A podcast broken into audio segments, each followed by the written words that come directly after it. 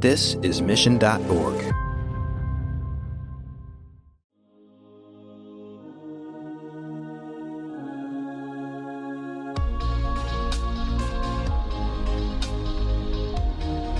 I stayed at this particular company because I genuinely love the people and I've been very grateful for the opportunities I've been able to take advantage of or I've been granted. That said, I think I've been successful in some of this because I started when the company was so small. I understood so much more to the left and right of me than I think a lot of CMOs necessarily have the opportunity or bandwidth to do or learn. The tenure of a CMO at any one company can be short lived. So, what does it take to stay in the seat for over a decade? Today's guest tells us because she has that experience. Welcome to Marketing Trends. I'm your host, Jeremy Bergeron. We're pleased to welcome to the show Susan Vitale, the Chief Marketing Officer for the cloud based talent acquisition company iCIMS. Susan joined the company as a marketing coordinator 17 years ago and climbed the ranks all the way to Chief Marketing Officer, where she now oversees global marketing efforts at scale. Tune in to hear all about Susan's unique marketing journey and even get some advice on how to overcome doubt when you're stepping into large roles.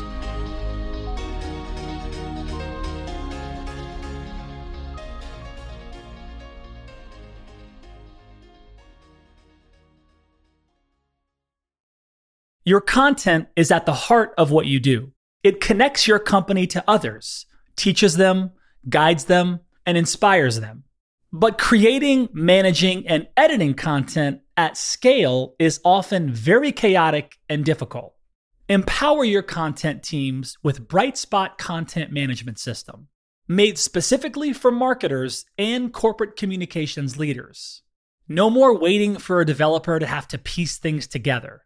Put the power to create and deliver powerful yet complex digital experiences into the hands of your marketers with a comprehensive suite of ready to use tools and functionality. Bring a bright spot to your tech stack, your customers, your team with the Brightspot Content Management System. Visit brightspot.com forward slash marketing trends to learn more. I'm just stoked to have you, Susan. Let's start at the tippity top for our audience and just in terms of, you know, your kind of your I know your start was marketing in school, right? That was the beginning for you was marketing in college or what did it go back even earlier with with mom and sister?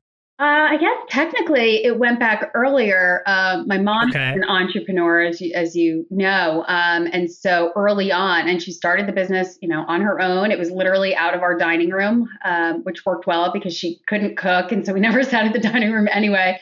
But she literally built this business out of our home. We had it was all females who worked there. They would literally all come in and, and work. Um, and so some of that marketing career came early because we were in charge of the collateral. We worked her trade show booths and things like that. Um, we answered the phones.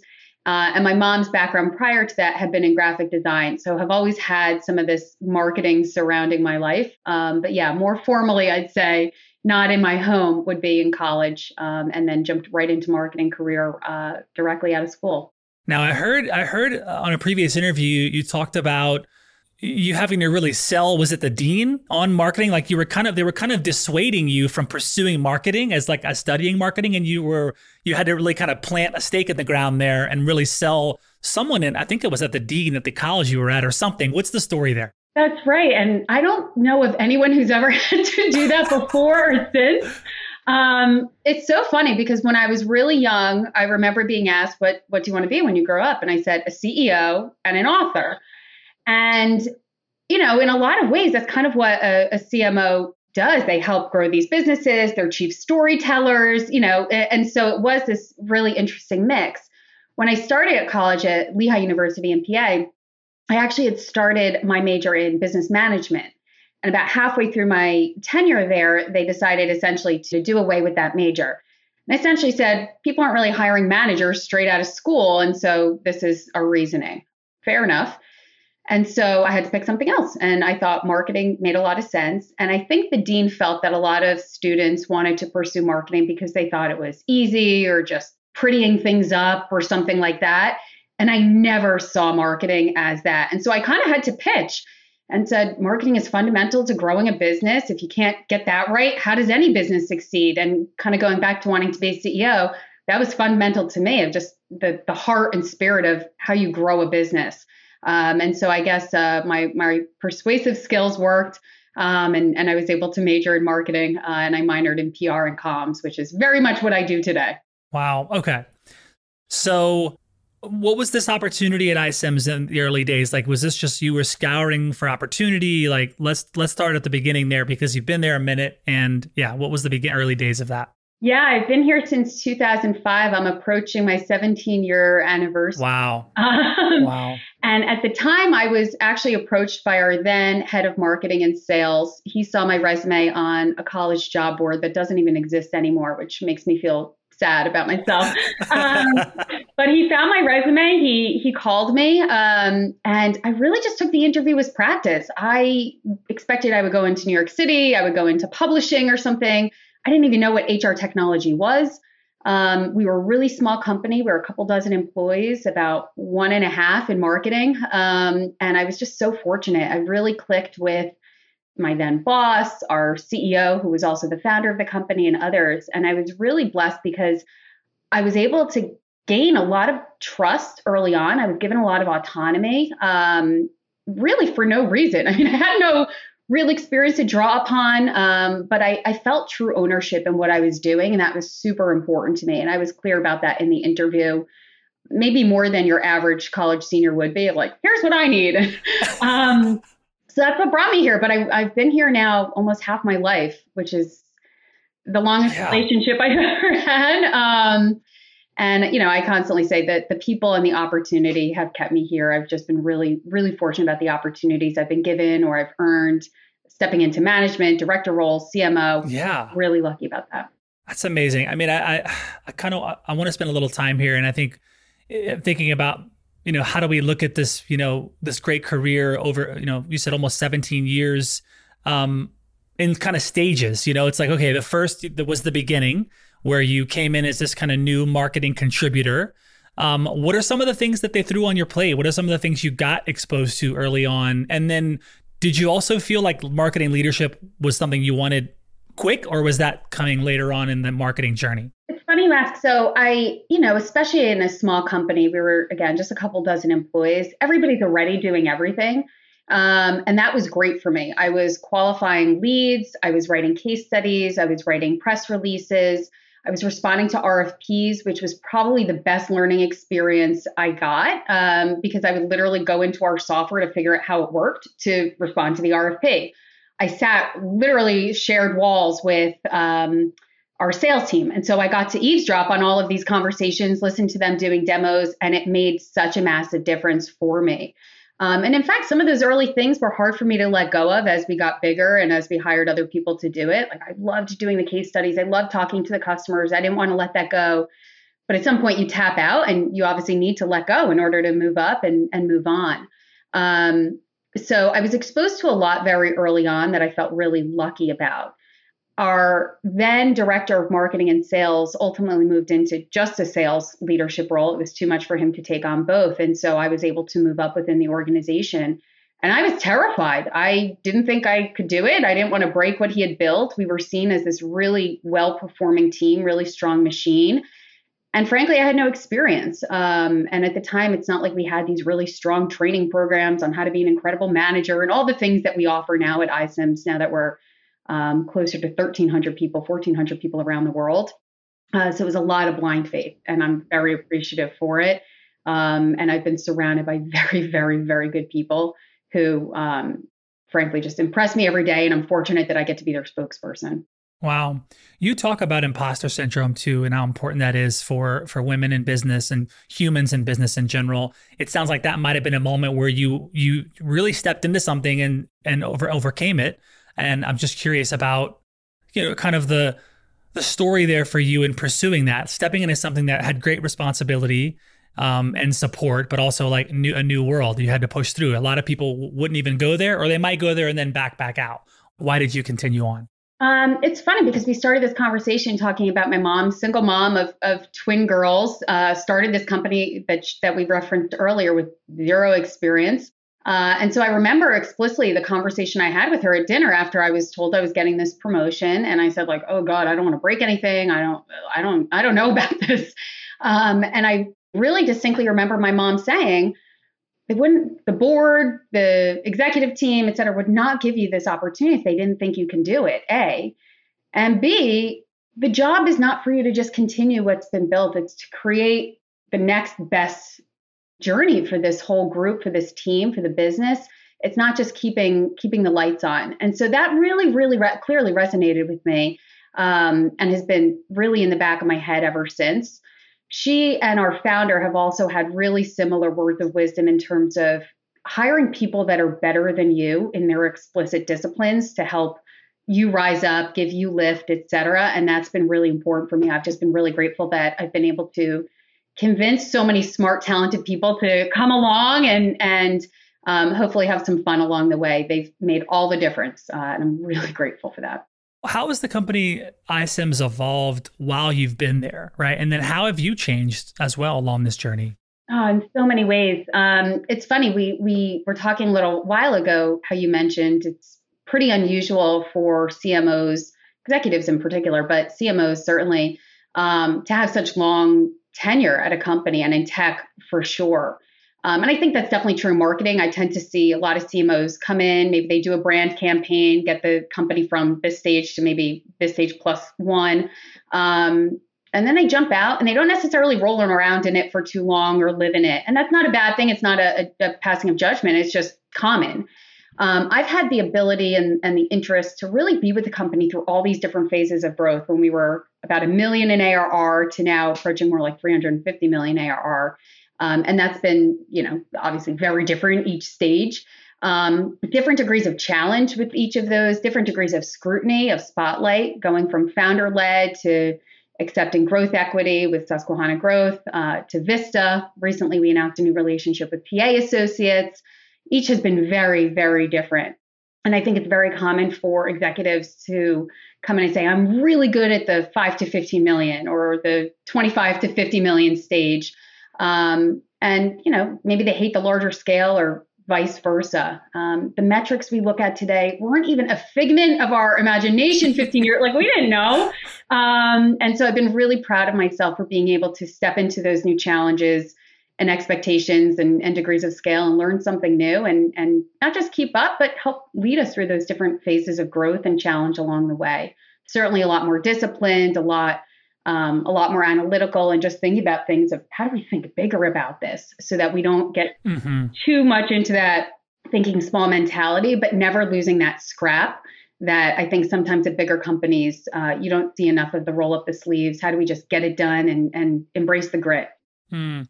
What would you say you've really, if you could whittle it down to one or two, you know, skills you've cultivated over the, you know, decade plus that you've been in marketing and marketing leadership there? Like, what are, what are these things that you, what are these kind of, what's table stakes for you to, as a CMO, you know, entrench yourself in an organization where you're not, you're clearly not going anywhere. You've already passed, you know, the vast majority of CMOs that just don't last anywhere near that. What are some of the things you think you've been able to do to go from this founder led company, like you said, taking outside capital, having some new leadership and another new CEO in Steve? You know, what, what would you say if you could whittle it down to one or two things of like these these two things have kept me in the game and will keep me in the game as a as a CMO for as long as I choose? Well, I've stayed at this particular company because I genuinely love the people and I've been very grateful for the opportunities I've been able to take advantage of where I've been granted. Um, that said, I think I've been successful in some of this because I started when the company was so small. I understood so much more to the left and right of me than I think a lot of CMOs necessarily have the opportunity or bandwidth to do or learn. Like, I love our product. I got really deep in the product really early on where I was doing demos. I was very involved in our partner ecosystem and our product strategy, et cetera. Um, and that was important. I got a lot of time with our customers to really hear from them what's going on, a lot of time with industry analysts to really see what was happening in the industry and not get too myopic or, or inward focused about that. The other piece is because I understood the left and right of you know anything from the customer experience uh, to the product, is that I really understand our waterfall. Um, and I think a lot of times we see marketers who tend to over index in one area or the other. Again, not a judgment. It's what where they're passionate about and what the business might need at any given time. But unfortunately, I think a lot are not as interested in or jump into the tie to revenue. Just like how do you understand the bottoms up and what role marketing plays in that? Uh, that's been very important for me. Wow. You know, it's, I think about just strategic planning and how you have to align with a new leader or, or new stakeholders that come in. And again, it's like you have to fit in. You said waterfall. It's like you have to be able to, you know, reach across the aisle and start to align your goals with other stakeholders in the business and continue moving forward.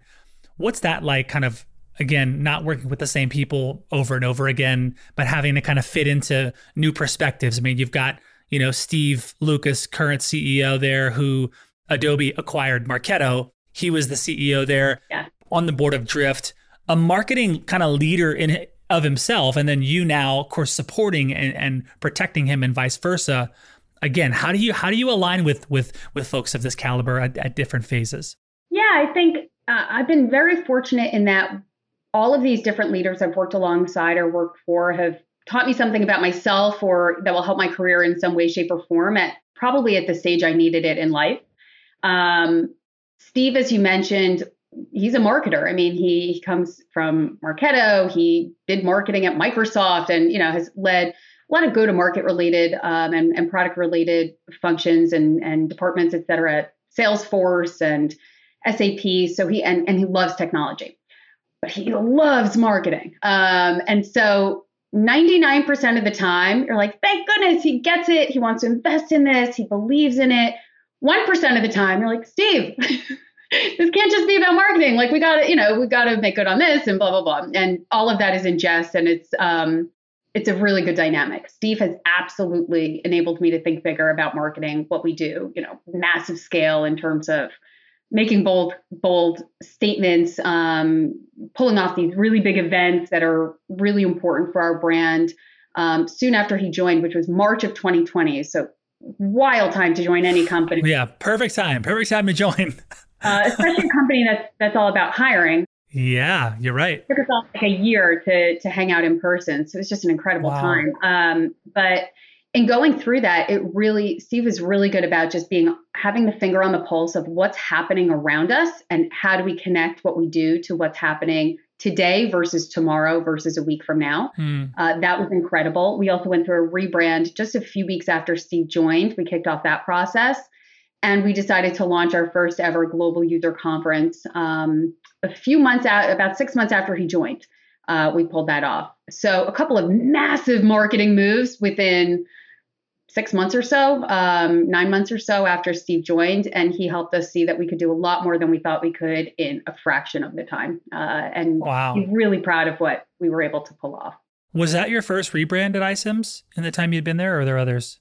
We had gone through um, some reskins and things like that before, um, but this okay. this was a bit different. And I think what we often see in rebrands is um, maybe more of just the look and feel, but and you know obviously web properties and things like that. But we also really re-architected um, how we were positioning our product set through a number of acquisitions as well as organic development of the product. We wanted to really reconcile that, make it easier to understand. And so obviously there's quite a lot that goes into that that winds up manifesting on a website or a architecture, but there's 9,000 hours of work um, and debate and um, and fun conversations that go along with that too. Yeah. Uh, and so that was a very important element to what we were doing. When did international marketing become a thing at your time there? Was it was it was the early days already going global, or talk about the international marketing efforts there? Had some starts and stops um, early on, a couple years into my tenure there. We went much bigger the last couple of years, and then doubled down in just the last couple years in particular through some acquisitions. Um, so during the pandemic, we uh, acquired uh, this incredible uh, Dublin based company that has built this awesome AI engine. Um, then, not too long after that, acquired uh, a company called Easy Recruit based in France, but with a pretty broad footprint, particularly in Southern um, Europe. And then just about two months ago, we acquired a company in Scotland called Candidate ID, which is so cool because it's literally a marketing automation platform built for recruiting. Hmm. So a lot of what we do at iCIMS, and I, I should have been more clear, is we're the talent cloud company. So we have this HR technology platform that enables companies all over the world to attract, engage, hire, and advance amazing talent that builds their, their diverse winning workforces. And we support about 40% of the Fortune 100, about 4,000 customers around the world. And collectively, those employers employ about 34 million people, world's leading brands.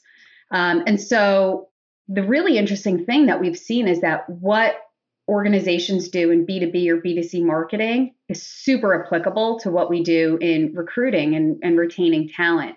So, uh, in particular, this marketing automation acquisition was so cool um, because we live it, right? So, like the marketing department was super pumped.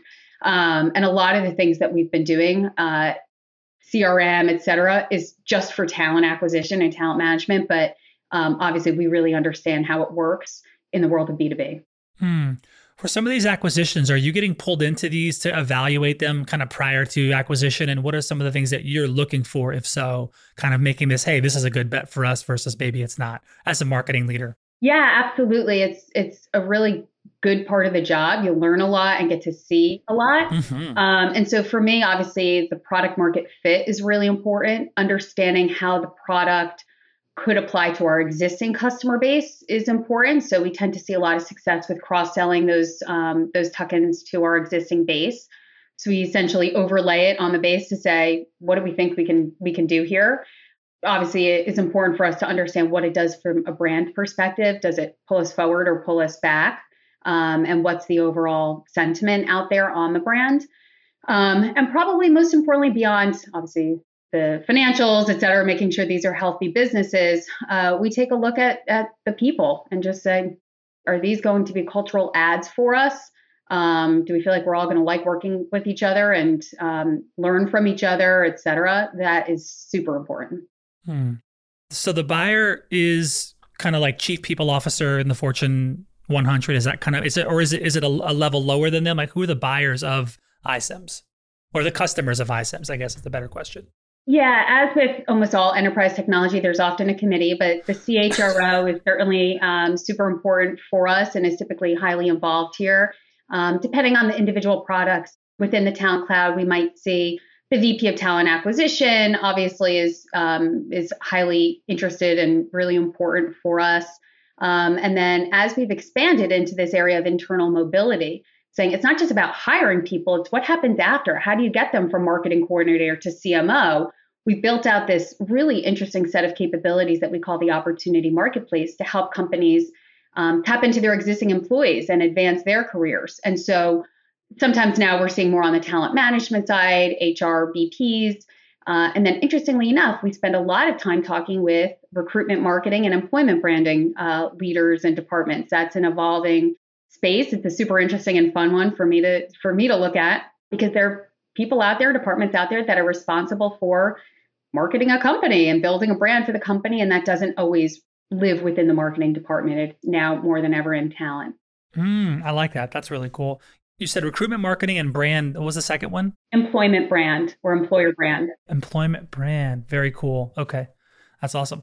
Um, in terms of just kind of experimenting with anything, I mean, are there any things that you're yeah experimenting with in terms of marketing? Do you have budget set aside for things you know ai and, and other kind of things that are more yeah more trendy? Or do you kind of stick to what you're knowing and, and your growth plan?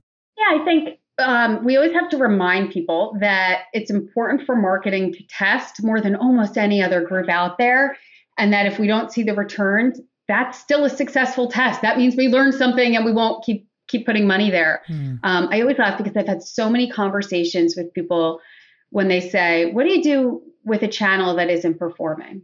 I'm like, what do you think? Like, we stop putting money. we double down. Um, so yeah, it's super important to test, and I think for us to to try new things, and it could be within a channel we already know, right? Or it could be a new virtual event, or it could be new things with ABM or new technologies.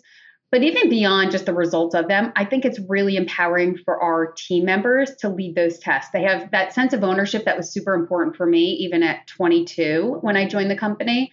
Um, it's just as important to to our team members now, whether they're, you know, 22 or 102, that they feel like they got to come up with some cool idea, run it, and learn something from it. So that's super important for us.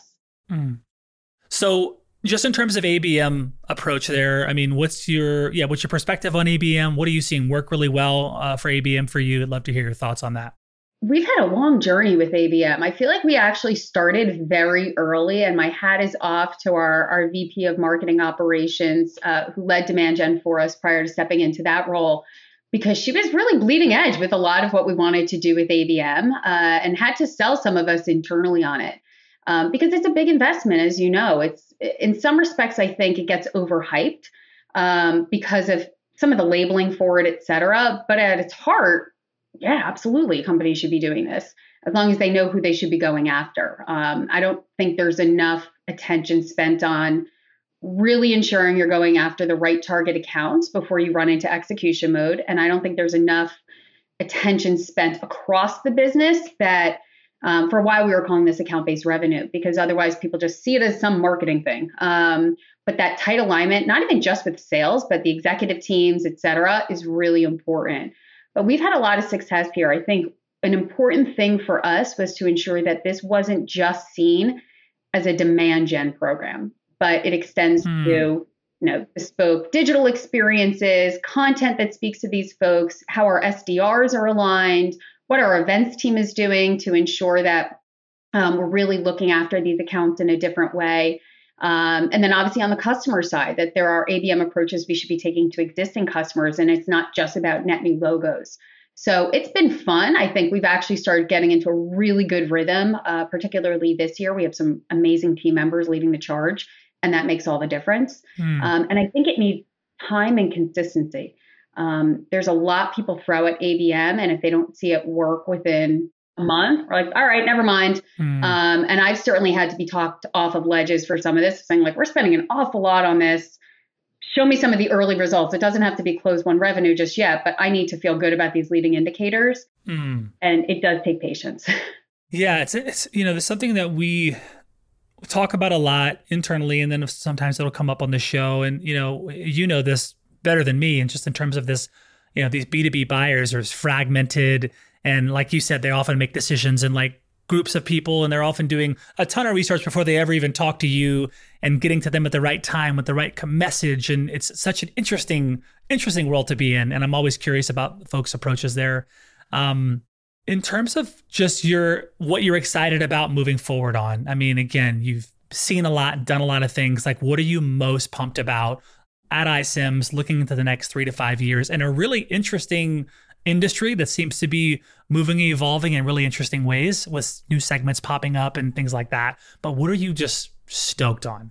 I'm genuinely excited about I'm in this unique seat, right? Because I get to see what B2B marketing and just marketing in general, what's happening there. And because so much of it ties to what we do in, in the industry of HR tech and talent acquisition in particular, I feel like I can see around the curve for some of this and and start bringing it to reality um, with some lessons learned because we've we've been burned in some cases, we've seen wild success in others, so that's really cool for me, and it's cool to lead this department for them to get excited about that too. They can speak more passionately about these products that we offer, et cetera, because they really understand them and they understand the benefit. But overall, I mean, you know, our team it's it's about how are we driving revenue more effectively and more efficiently every day? How we're differentiating our message in a really crowded space?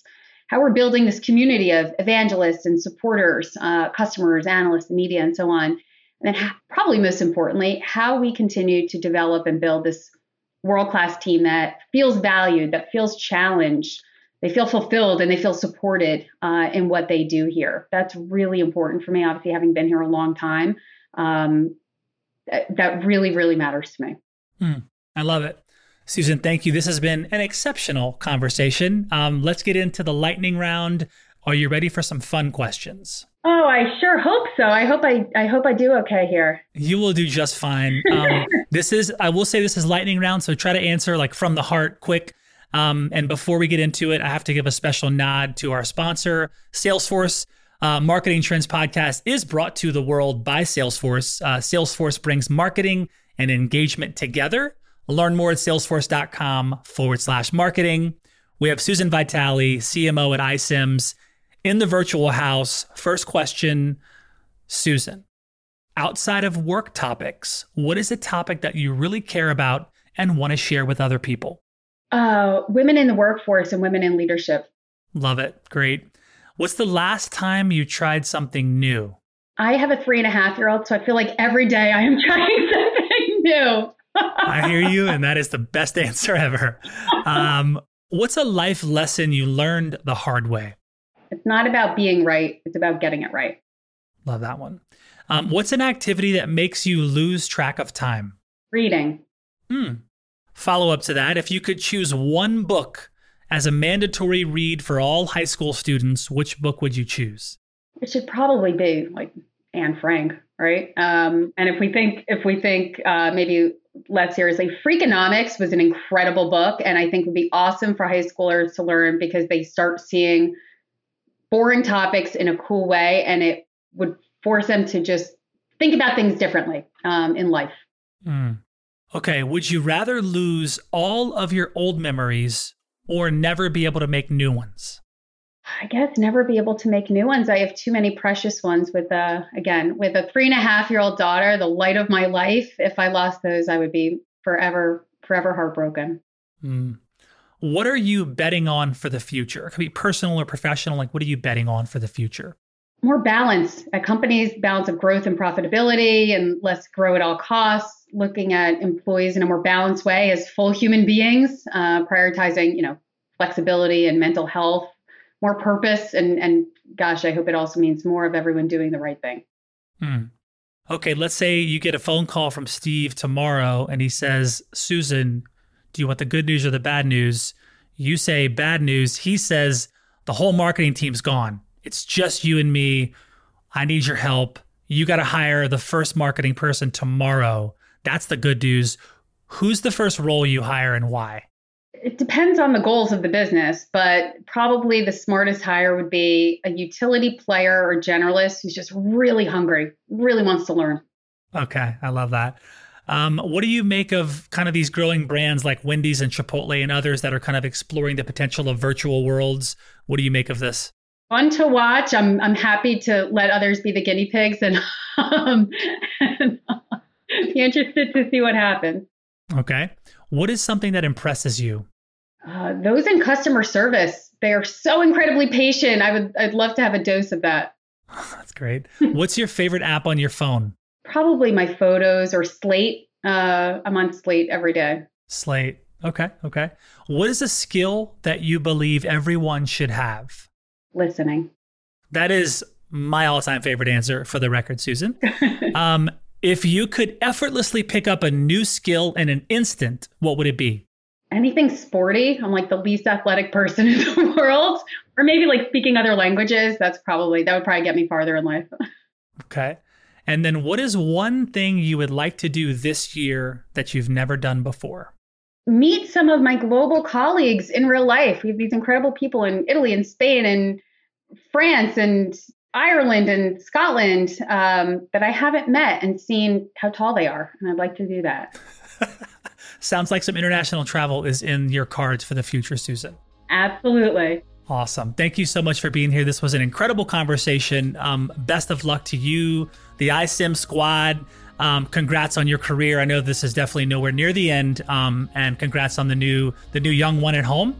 And well, newish. Three three still in the new range. So um, lots of love and thanks for being here, Susan. Thank you so much.